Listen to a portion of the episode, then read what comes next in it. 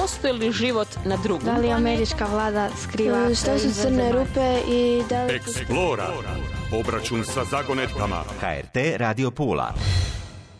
Srdečan pozdrav, dragi eksplorijanci, dobrodošli u još jednu eksploru. E, Danas ćemo jedan malo duži uvod u emisiju, zato što je tema izuzetno zanimljiva i još uopće, barem u ovih 7-8 godina e, koliko sam ja tu, e, nismo to radili, a imamo čovjeka koji će nam posvjedočiti iz prve ruke što je bilo. Doduše, Korado nije tamo bio tisuću, tog 30. lipnja 1908. godine, ali je bio tri četvrt stoljeća kasnije na tom mjestu i zato mi je drago što ćemo danas Korado govoriti o tome. Dobar dan.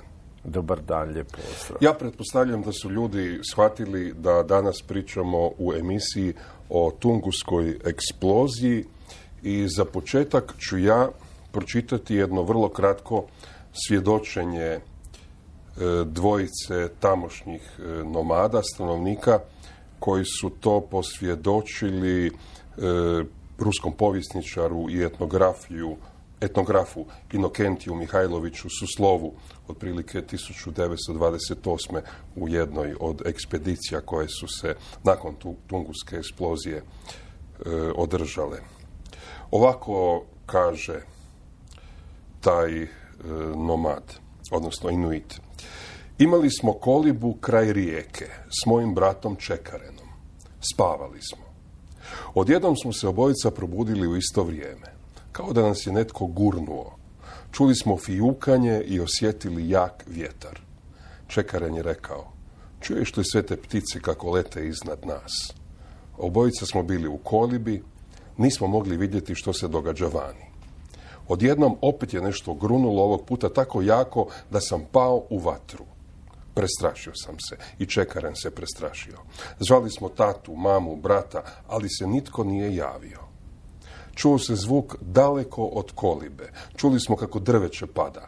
Čekaren i ja smo izašli i htjeli potrčati, ali onda je udarila grmljavina. To je bila prva grmljavina. Zemlja se tresla, vjetar je udario našu kolibu i prevrnuo je. Onda sam vidio čudo.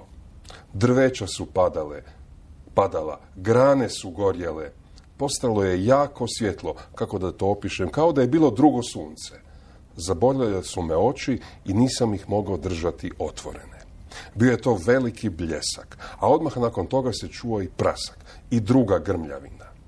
Jutro je bilo sunčano, nije bilo oblaka, sunce je sjalo i odjednom se pojavilo drugo kraj njega.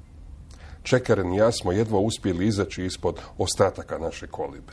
Onda smo vidjeli da se iznad, ali na drugom mjestu, pojavio drugi bljesak. To je bio treći udar. Opet je došao vjetar i oborio nas s nogu i nastavio udarati u oborena drveća.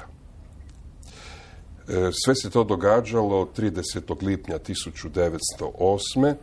Pod Kamenaja Tunguska je rijeka u Sibiru, a tada je e, u tom dijelu Sibira eksplodirao u niskoj atmosferi meteorit, otprilike jačine 10 do 15 megatona, što je oko tisuću puta jače nego bombe koja je bačena na Hirošimu.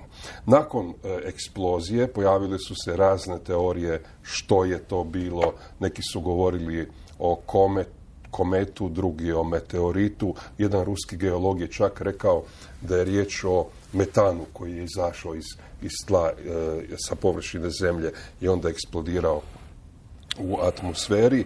Prva ekspedicija je bila te 1928. nakon toga 30.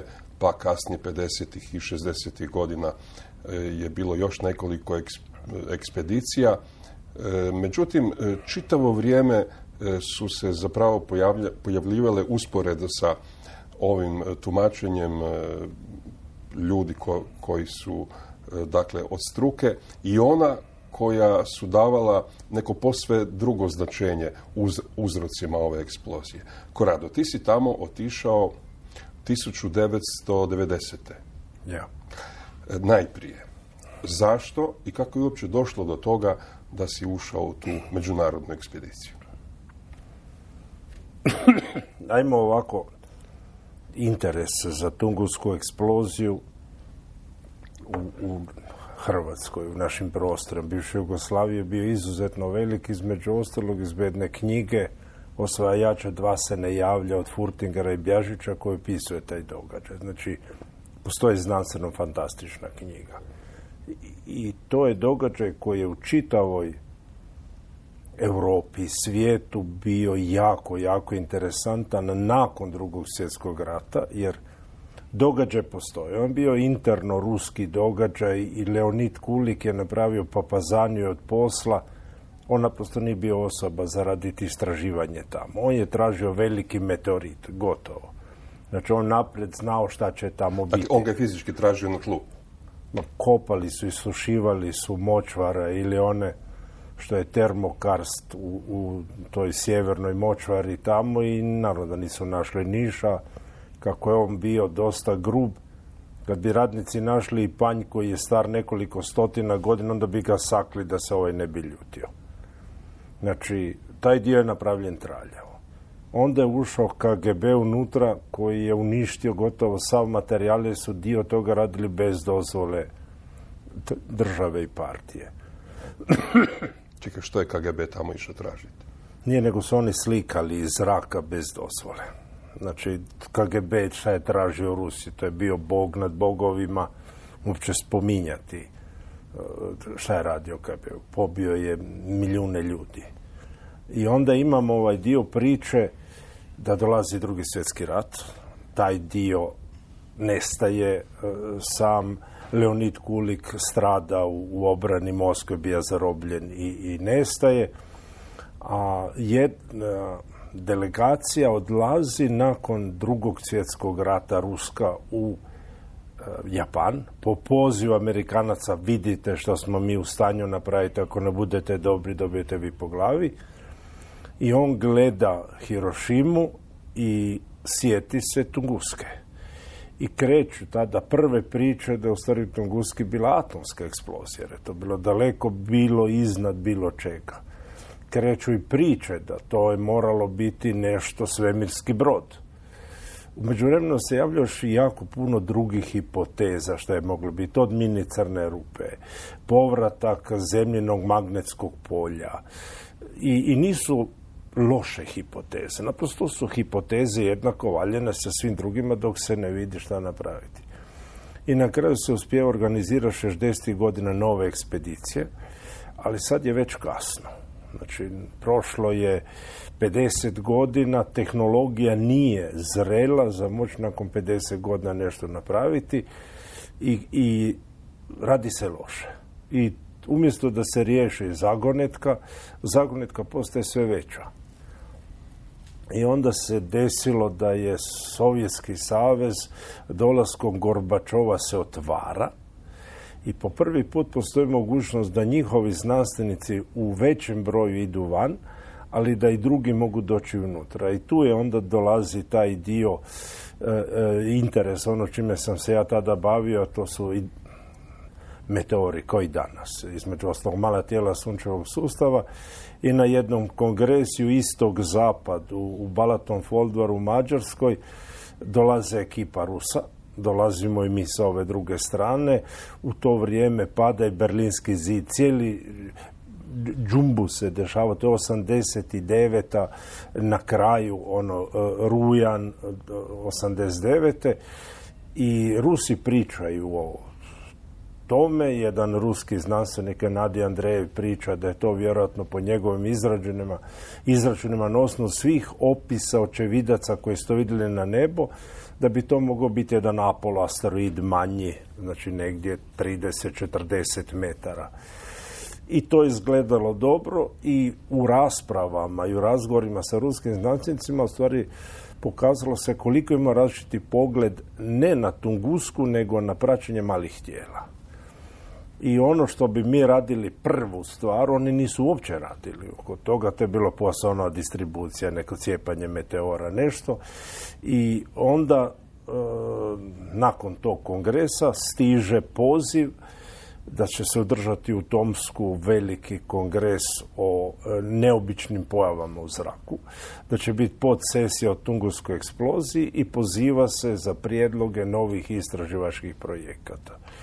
I tu onda dolazi onaj moj prijedlog da se odrade dva posla koje nisu odrađena kako spada, da poziv njihov da dođem to obrazložiti u Tomsk na kongres, cijela jedna neopisiva komedija sa ravnateljem škole u kojoj sam radio da bi ja mogao dobiti tri dana slobodno kad spojim sa prvomajskim, sa danom općinem, sa svime, da stignem otići do Tomske i vratiti se nazad biti na kongres. Tako da tu se pokazalo jedna neobična krutost sustava da ti u stvari ne možeš se baviti znanošću ako nisi slobodan. I na kraju uspio sam otići u, u, u Tomsk i ono s čime sam ja došao u stvari nisu htjeli prihvatiti na prvo. A to je još uvijek, oprosti, Sovjetski savez. To je Sovjetski savez i organizator je bio Sibirski ogranak Sovjetske akademije znanosti i umjetnosti koji je imao sjedište u Novosibirsku, ali Tomski je jedan jako poseban sveučilišni grad. Recimo da je Tomsk ono što je Oxford u, u Engleskoj, to je Tomsk u, u, Rusiji ili u tada Švojskom savezu. Kako, su, kako si putovao do tamo? Bože se čuje, to je bilo vlakom, avionom, e, svakako. Znači, taj dio e, Zagreb, Moskva, postoje vlak, nikad kraja da se dođe do Moskve, onda dolazi oni njihovi ljušini, di sicije, širine nekih 20 cm. Dobro sam bio mršav tada, danas ne bi danas morao dva sica uzeti za sjesti unutra.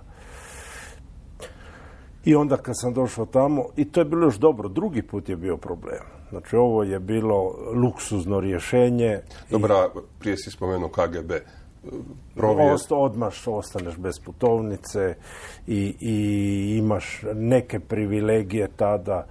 Jugoslavija je bila na neki način još prijateljska cijeloj priči, tako da je moj smještaj bio u hotelu za koji taksisti nisu ni znali da postoji. Znači, postojali su tajni hoteli, ovaj se zvao Ktobarskaja i kad je imao četiri sobe i ja sam bio jedan od tih gosti u tim specijalnim sobama koje su bile ozvučene, prisluškivane, jer sam našao i mikrofon gor na plafonu.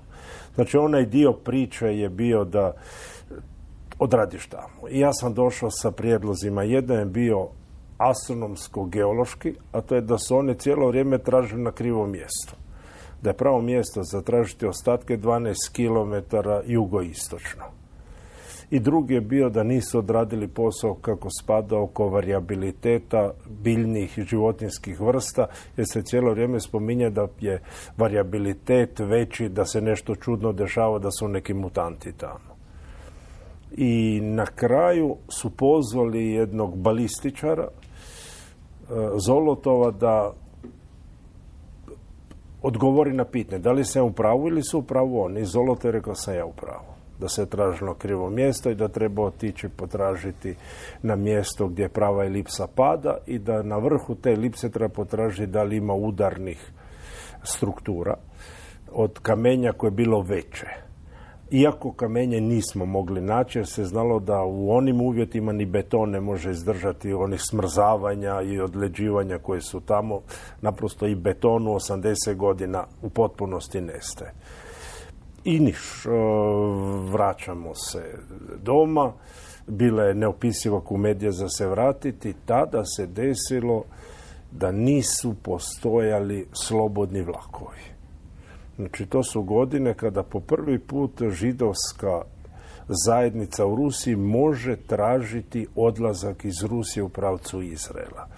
I sljedećih četiri mjeseca jedna karta za vlak u pravcu Europe nije postojala. I onda je bio izazov da li otići autobusom za Varšavu pa nekako dalje, to je bilo neka tri dana i na kraju sam uspio isposlovati preko recimo nekim muljanjem neku kartu za bilo kako otići u Prag pa ću se kasnije snaći. I niš, vraćam se nazad, priprema se ekspedicija, probam organizirati sa hrvatskom televizijom da se organizira neko snimanje, to bude prvi put u svijetu da televizijska ekipa ozbiljno dođe tamo. i uspjelo se nešto napraviti, ali to nije bilo onako dobro, onako kvalitetno kako je bila ideja na početku. I u kolovozu kreće prva prava ekspedicija na to mjesto i taj ekspedicija je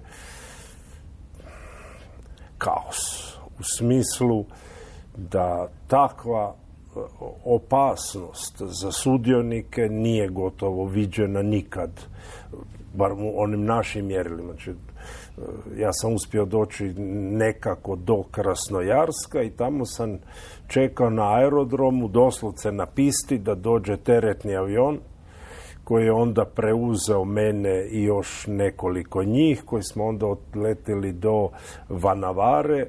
U Vanavari smo se iskrcali u, u, u jednim uvjetima koji su neopisivog aerodroma i tamo smo čekali naprosto je teško opisati paleoartik i kako izgleda riža za ručak u koje je svako drugo zrno crno, a to crno je muha. Dobro, ali kad kažeš opasno, na što točno?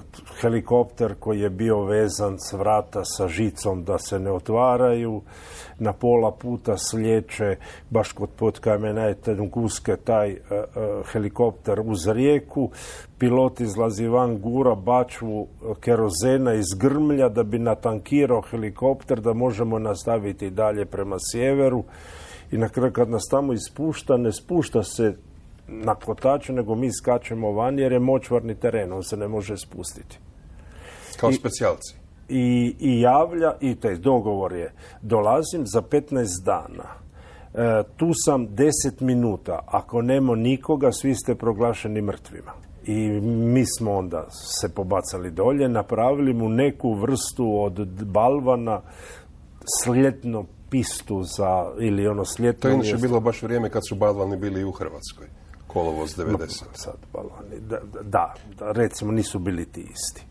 Znači, složili smo e, mjesto, otišli smo i pripremili sve za ekspediciju, našli smo na, da na radio stanica ne radi, znači bili smo apsolutno bez kontakta sa ostatkom svijeta, našli smo da e, radna snaga koju imamo su studenti sa sveučilišta u Tomsku, i oni naprosto ne mogu odraditi dio posla. Našli smo da nisu donijeli benzin za generator. Znači cijelo istraživanje na lepterima koje je bilo planirano raditi otpada i našli smo da dio opremu koji imamo nije dobar. I onda se krenulo u isti... Ko je bio odgovoran za sve to? Domaćini su bili nešto, nešto smo bili mi koji smo dolazili meni su popili alkohol za konzerviranje e, kukaca u roku od praktički, to kažeš keksi, to 78 postotni. E, jedna od onih situacija. Na kraju smo išli raditi magnetometrijske istraživanja, tražiti di su mogući padovi meteorita u slučaju da je bilo i taj dio je bio isto jedan kaos jer smo se mučili uzaludno jer je područje e, to su paleovulkani. Znači, tamo prije 400 milijuna godina su bili vulkani. Kompas ne radi. Ili ti krećeš sa busolom i 20 stupnjeva ti šeće kad doćeš. Mi smo radili sa protonskim magnetometrom, tražili da li ima metalnih komada ili nečega dolje, ali to je bilo opći kaos od, od magnetizma koje tamo, znači otpalo je taj priča. Ali tvoja hipoteza je zapravo bila da kad je bio taj impakt, da su neki dijelovi meteora se morali zabiti u stablo, odnosno u floru i onda izrasti. Ne, drugačije, ipak je drugačije. E, e, znači, ideja je bila, mi danas i znamo kako to izgleda. Znači, dolazi tijelo koje ima 40 metara, ulazi u atmosferu i taj prvi udar koji dolazi, tijelo se krene ljuštiti Znači ono nije u jednom komadu, nego se ono od udaraca ljušti. I sad sve ovo što je oljuštilo se prvo, zbog trenja zraka kasni. Ova velika masa ide dalje. I ta velika masa na kraju eksplodira ili ne zove se eksplodira, zove se terminal flare ili kinetička energija se zbog zvuka, zbog akustičnih valova pretvori u, u te, plin na temperaturi od 30.000 stupnjeva. I od tog glavnog dijela nije niš ostalo. Od ovih komada koji su se odljuštili prije, oni stižu i padaju.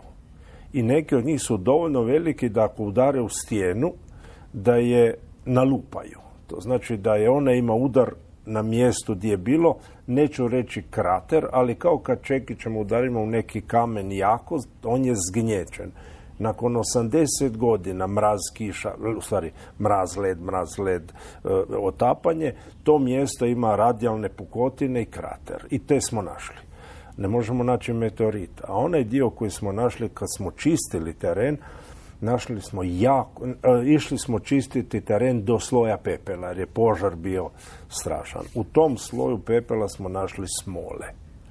I onda je došla ideja da jedino mjesto gdje možemo naći čestice koje su letjele u zraku nakon eksplozije, kad je sve to padalo dolje, da je to zarobljeno u smoli i da je smola u stvari vremeplov u šumi.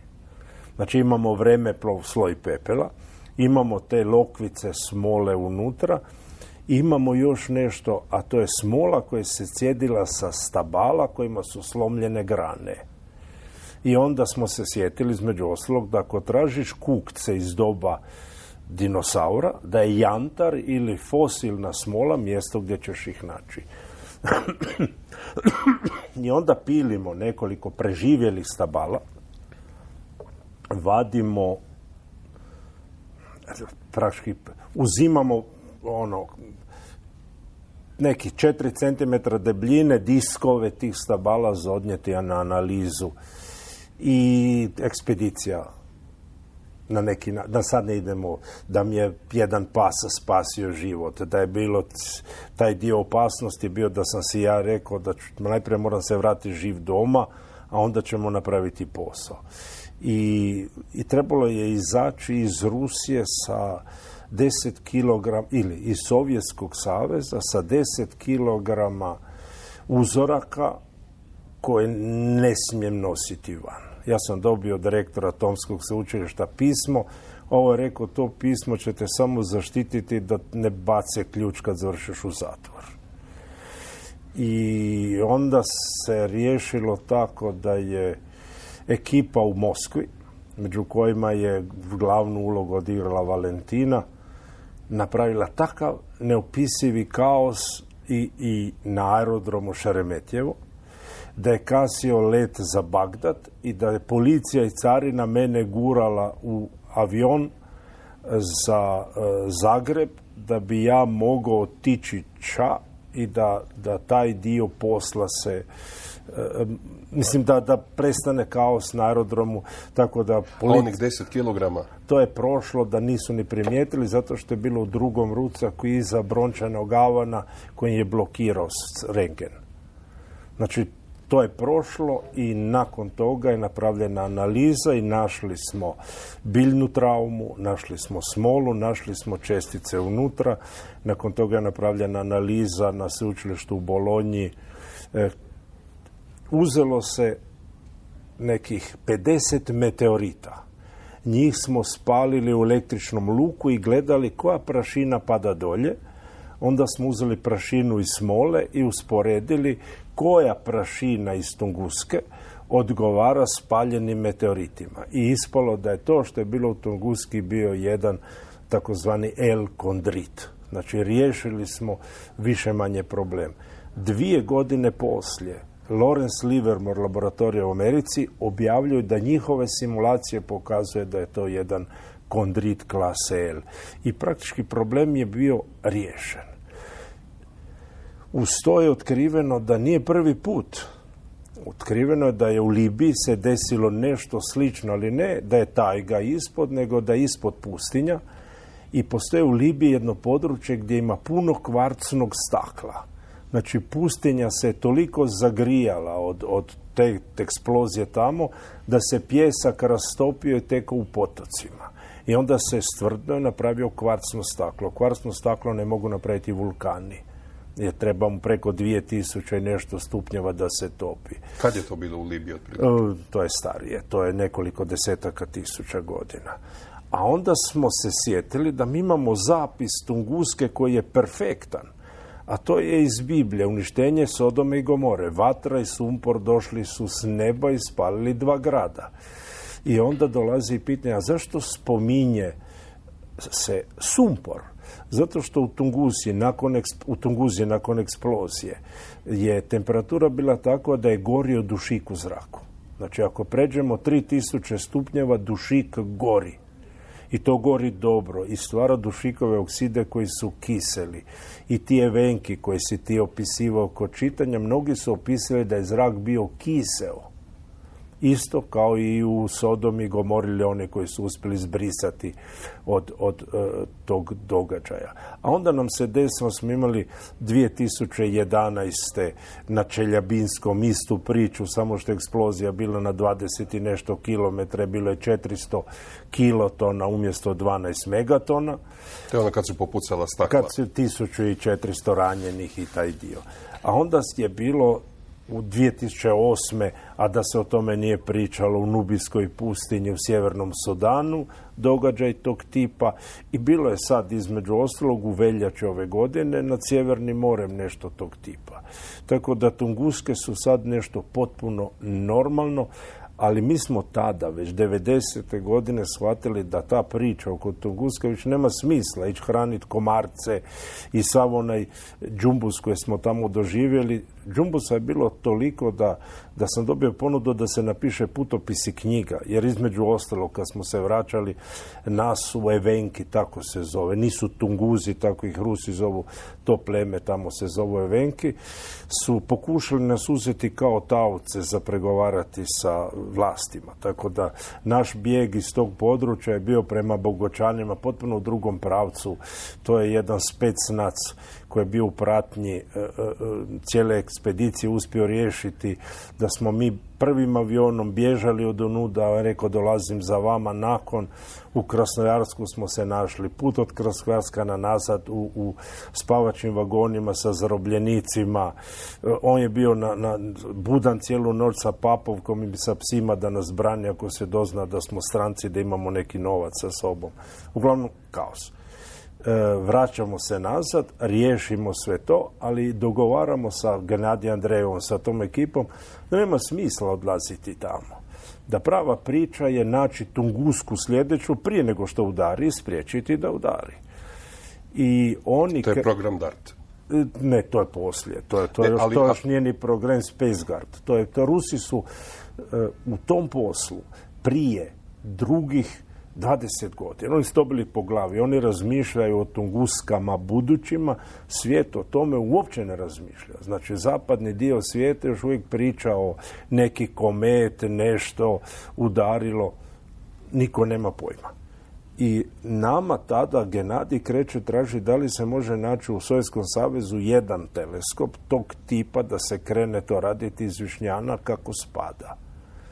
E, I onda, i on dolazi ovamo i ona priča sa balonima sa koje ti spominješ je takav kaos da 90. godine smo imali problem kako Genadija vratiti doma. Jer je on bio u Hrvatskoj u vrijeme zatvaranja granica. I on gleda na televiziji što se dešava kod nas i pita me da li mislim da će doći JNA u Višnjan. Ja sam rekao, mislim da neće doći, da, da ćemo ih uspjeti zaustaviti, da će oni ostati blokirani u Pazinu Puli, da će to ostati tako. I onda je rekao, onda se vraćam doma. Znači, htio se javiti kao dragovoljac da pomogne braniti Višnjana ako treba. I onda smo ga nekako spakirali preko Slovenije u Austriju, Njemačku, da se može vratiti doma a tu je bio onaj kaos koji je bio i mi smo u tom kaosu izgubili naš teleskop. Jer je naš glavni teleskop je trebao biti za taj posao u stvari završio kod Muhameda Muminovića u Sarajevo optika. Tamo je on to složio u jedan sanduk četvrtasti da liči na mrtvački sanduk i to je u stvari bio glavni instrument armije BiH za nadzor binovacačkih položaja oko grada. I sa tim teleskopom se zbilja moglo vidjeti na par kilometra da li je taj ubrijan ili ne. Znači ne ko puca, nego detalji. Jako dobar teleskop. I vraćen nam je 2000. godine. Stavio je Muhamed odijelo, kravatu i vratio nam je tu optiku koja je odradila časan posao u Sarajevu. Ali mi smo bili praktički bez teleskopa i krećemo 93. za ozbiljno raditi novi teleskop zahvaljujući ljudima iz tvornice stakla u Puli izvukli smo staklo, dvije godine posla i onda 95. kreće taj posao po čemu je zvizdarnica poznata, a to je da mi postajemo netko u toj poslu malih tijela koji traži nove tunguske ili e, radi na mjerenjima tunguskih koje drugi moguće otkriju i mi smo dio mreže danas International Asteroid Warning Network. Treba ti malo vode, Korado, a Da. treba ti malo vode, a ja ću ti samo reći da je 2013. godine objavljeno da je e, negdje oko 2000. ruski istraživač Andrej Zlobin doista pronašao e, dakle meteorske grumenove i to baš u rijeci. Neće ići. Znači, u, u, jedino ono što opstaje tamo su ti postakljeni dijelovi. Znači, Rusi su našli komadiće stakla poslije u tresetištu i prije. Samo nisu uspjeli povezati dobro u tresetištima jer je teško bilo odrediti sloj i vrijeme. Znači, godovi stabala su ti idealni. Zove se god. Znači, znači kada se nešto desilo. I ono što God kao godina. kao godina. I ne, ne samo to, mi smo radili kakav je kemijski sastav čestica u godinama prije, za vrijeme i poslije. I uzmili smo samo, ra- onaj, samo ono što je novo, što nije nikad bilo u prije i poslije, kao to što je došlo iz svemira. E, e, bila je jedna velika konferencija na 100 godišnjicu. U stvari bile su dvije konferencije. Jedna je bila u Moskvi, jedna je bila u Tomsku. I bile su kaos desilo se da Rusi tada nisu htjeli prihvatiti da zagonetke više nema. I ne samo to, da su je riješili stranci. Znači, taj dio priče, da Lawrence Livermore laboratorije su pokazali uopće šta se desilo, da uopće nema nikakve sumnje od udarnog vala, od svega. Da su nađene čestice pokazuje da je kondrit, kad kažemo kondrit, to je najobičniji materijal, to je onaj 90%, kao da ti se desi sudar nekada i da je bio fićo. Znači, toga ima najviše, niš posebno si nije desilo, a onda sve poslije nam pokazuje samo da je to već poznato, poznato, poznato. I mi danas imamo kompletnu slagalicu. Tunguska je bila jedan onaj kvadratić pazla koji slažeš i niko ne kuži čemu služi. Sad kad smo složili sliku, on paše točno na ono mjesto gdje treba biti. Znači, nama nije problem ova tunguska, nama je problem druga tunguska da dođe i ako dođe da imamo barem tri dana pred najave. Znači, cijeli posao koji radimo je imati tri dana pred najave da možemo reći ljudima maknite se. Jer od svih ovih tunguski, u navodnicima, koje si do sada spominjao, samo je ta Sodoma e, i Gomora zapravo bilo mjesto impakta gdje je bilo civilizacije. Tada je to bila, bilo ishodište naše. Ne možemo znati. Šta ako je bilo bolje i niko nije preživio? Jer mi imamo sedamde- e, recimo mi imamo 30. godine priču koja je jedna ekspedicija koju nisam još raditi jer nakon te ekspedicije ja sam sebi dao zakletvu da dok mi ne odrastu djeca nemam pravo otići poginuti negdje glupo a ja sam imao već dogovorene ekspedicije, Antarktika, e, Rio Kurosa i, i ovaj dio Južne Amerike sa time, Kamčatka. Znači, te ekspedicije sve sam otpilio i jedna od tih važnih u francuskoj Guajani je mjesto gdje postoji ili ima satelitska snimka nečega što je e, tog tipa, a onda ima i, i u, predalpskom području Brazila priča jednog jezuita, misionara, da je došlo do eksplozije u prašumi i kad je on došao tamo vidio je spaljenu prašumu i našao je samo nekoliko živih domorodaca koji su se ubili sami kada je umrla šuma oko njih. Znači mi imamo 30. godina vjerojatno u Brazilu jednu tungusku nad prašumom i, i uništenje silno koje se tamo desilo oko te rijeke Rio Kurosa. E, taj dio priče je nešto što ne znamo. Znači imamo samo, ako se desilo nad morem, niko nije preživio brodovima.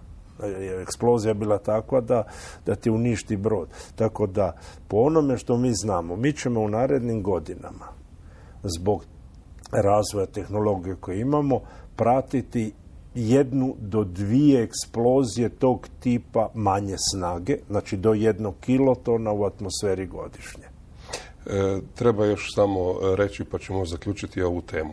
30 km e, u, u radijusu e, nije preživjelo ništa e, i, i sve što je bilo je uništeno. Ma nije tako. Recimo neke biljke su preživjele. Znači mi smo našli stabla koja su preživjele eksploziju, jer su polomile im grane, a onda kada se desi eksplozija tog tipa, ona nije jedna Znači, spominju oni domorodci da. je bilo više eksplozija. Znači, imamo sonički udar, imamo samo eksploziju i imamo e, interferenciju udarnih valova. To znači da na nekom mjestu je oštećenje duplo, a na mjestu gdje se pobijaju tlakovi nema ničega.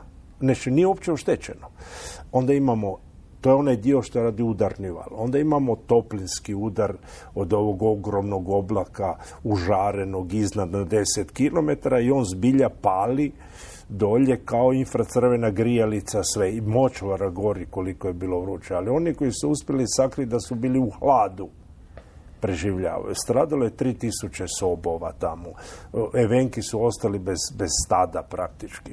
Znači, nije bilo bezazleno, ali nije sve stradalo. I onaj dio priče o radijaciji koje Rusi spominju ne postoji. Ja sam nešto leptira donio iz tog područja i variabilitet tamo je manje nego kod nas u Istri.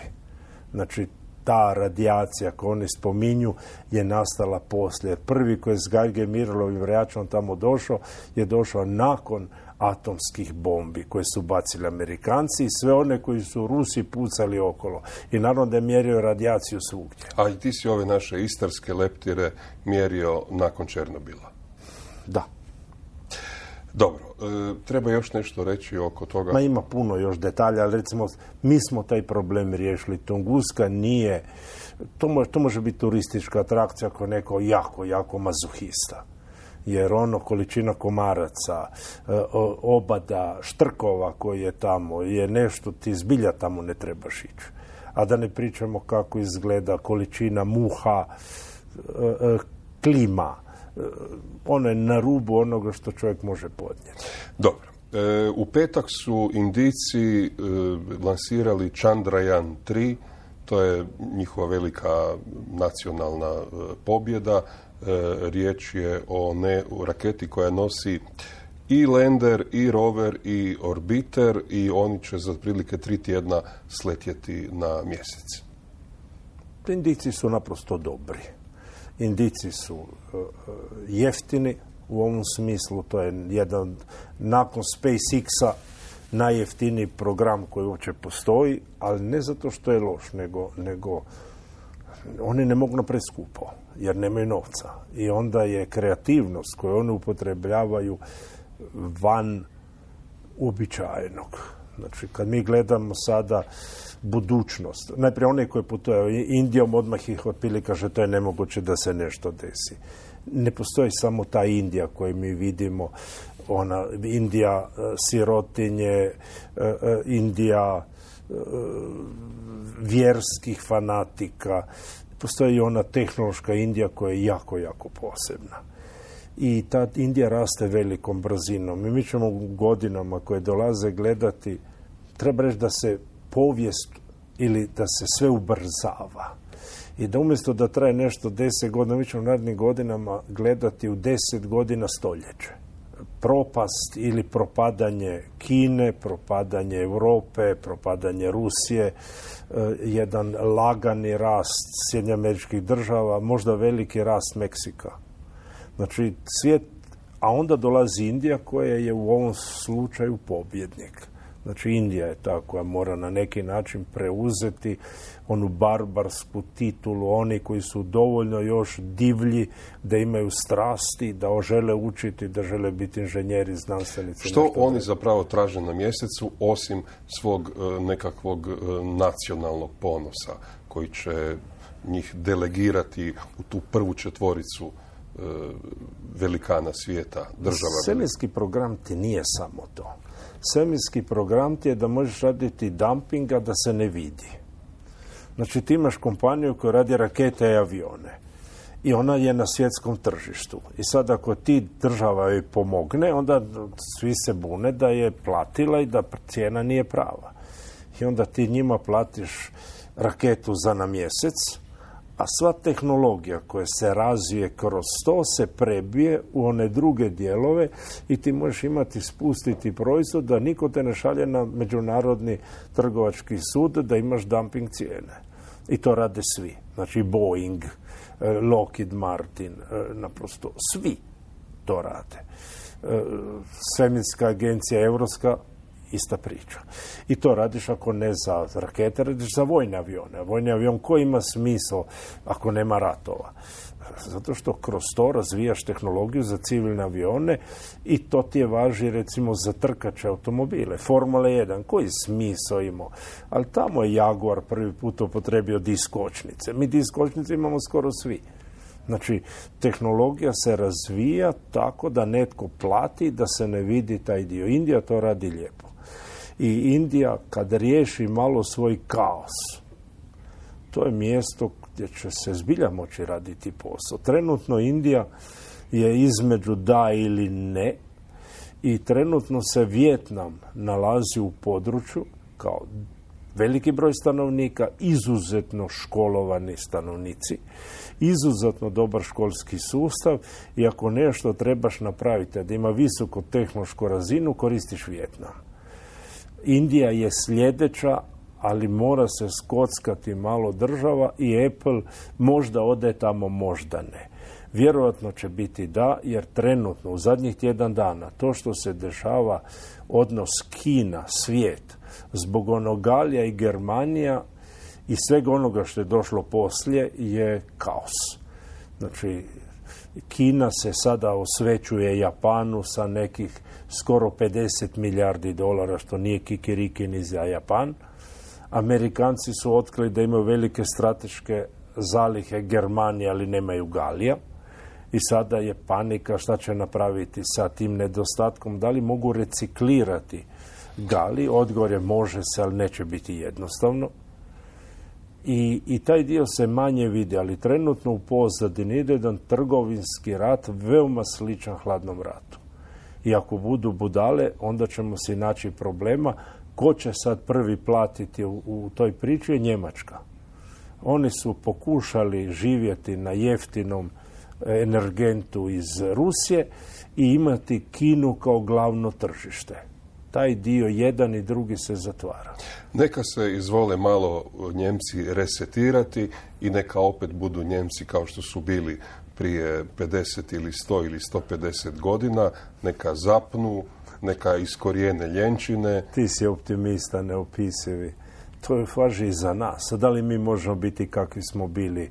Naš školski sustav kakav je bio prije 50 godina, da li možemo ga vratiti nazad?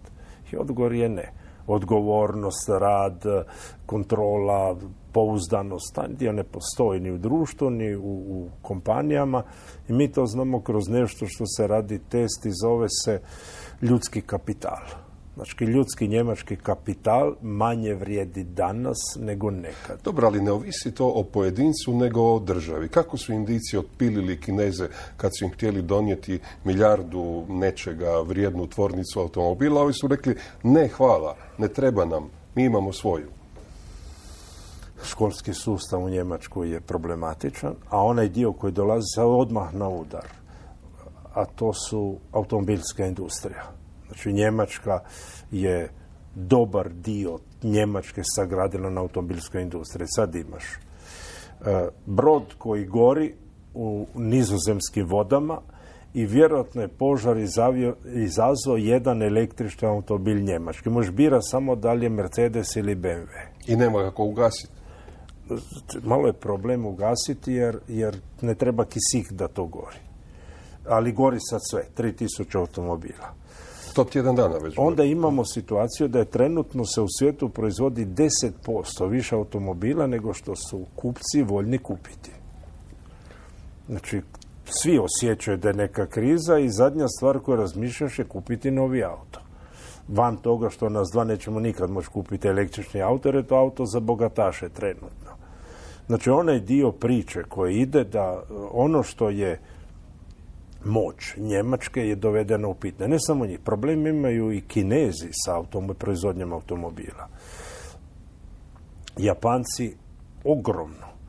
Zato što su očekivali da će kinesko tržište biti to koje će osrbirati većinu japanskih automobila, upravo je Kina i zatvorila to tržište. Znači, očekujemo sljedećih nekoliko jako interesantnih godina, a onda svi električni automobili koje voze Njemci u stvari idu na lignit. Oni su zatvorili nuklearke i otvorili su nove rudnike lignita sa novim e, termoelektranom, ili ne, nisu nove, ali su aktivirali termoelektrane na najprljavije gorivo koje postoji. Znači, Njemci se mogu sramiti. Da, e, londonski vatrogasci kažu da svaki drugi dan gase neko električno vozilo. To je dosta upozoravajući podatak. Trenutno akumulatori koji se koriste nisu dobri. Znači mi koristimo akumulatore tehnologije koja je sad već prevaziđena. Znači litijeva baterija ili akumulator je jako eksplozivan ili kriva riječ. Jako se lako zapali kad, pa, kad gori ili kada ispušta energiju je problem bilo što napraviti sa time. I problem je punjenje. Znači, da li mi smijemo staviti kompjuter i nešto da nam se puni doma i odemo ča?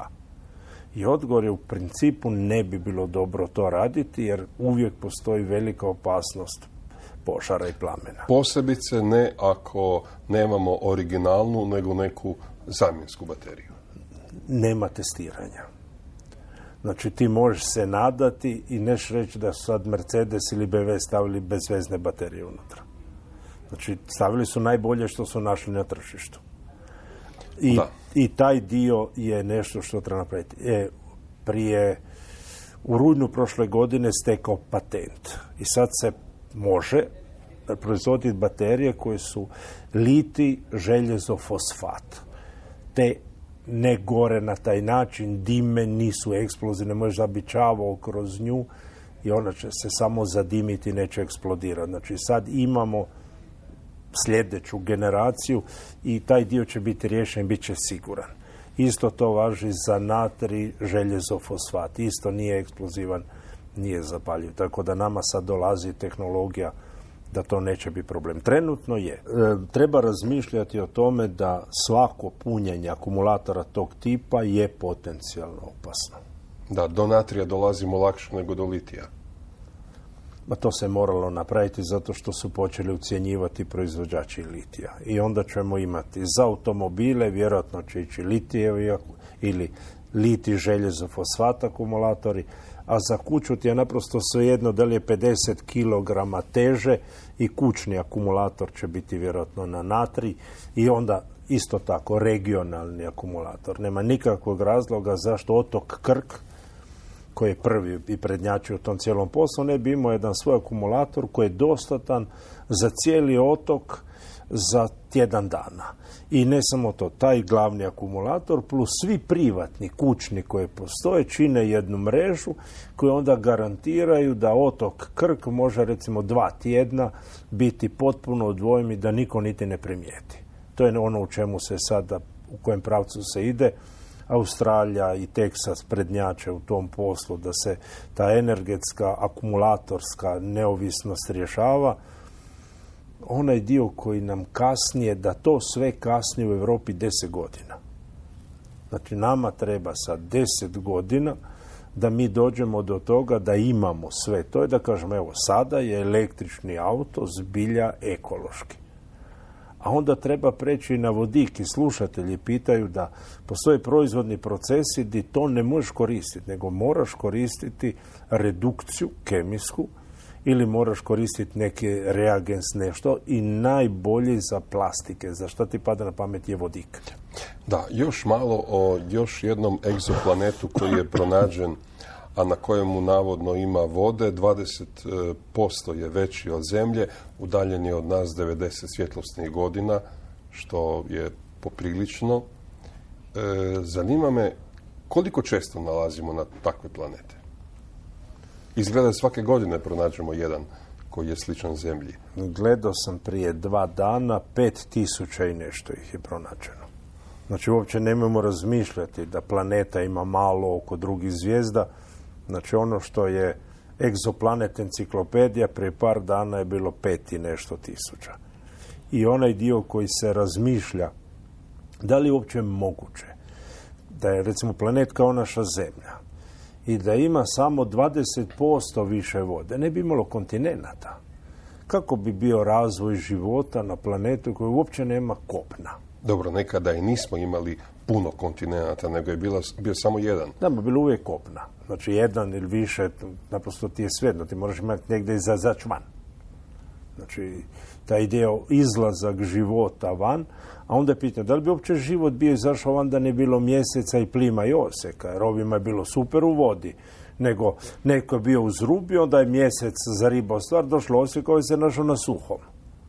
Znači, da li je ta plima i oseka i, i važnost našeg mjeseca u izlazu života iz, iz mora ključna i vjerojatno nije bez vraga da planeti ti koji nemaju veliki mjesec i nemaju plima i oseke imat će problem sa razvojem života ovako koliko znamo na zemlji. O važnosti mjeseca, plime i oseke. Što bi bilo da mjesec pogodi neko nebesko tijelo i izbaci ga iz e, njegove orbite? E, naravno o svjedočenjima u američkom kongresu koja su poljuljala sada e, javnost. Čovjek je posvjedočio da je vidio ostatke pilota NLO-a. O svemu tome pričat ćemo, ali ne u ovoj emisiji jer nam je vrijeme isteklo, nego za sedam, odnosno osam dana. Do tada, doviđenja. Do slušanja. Postoji li život na drugom? Da li američka vlada skriva? Što su crne rupe i da li... Eksplora. Obračun sa zagonetkama. HRT Radio Pula.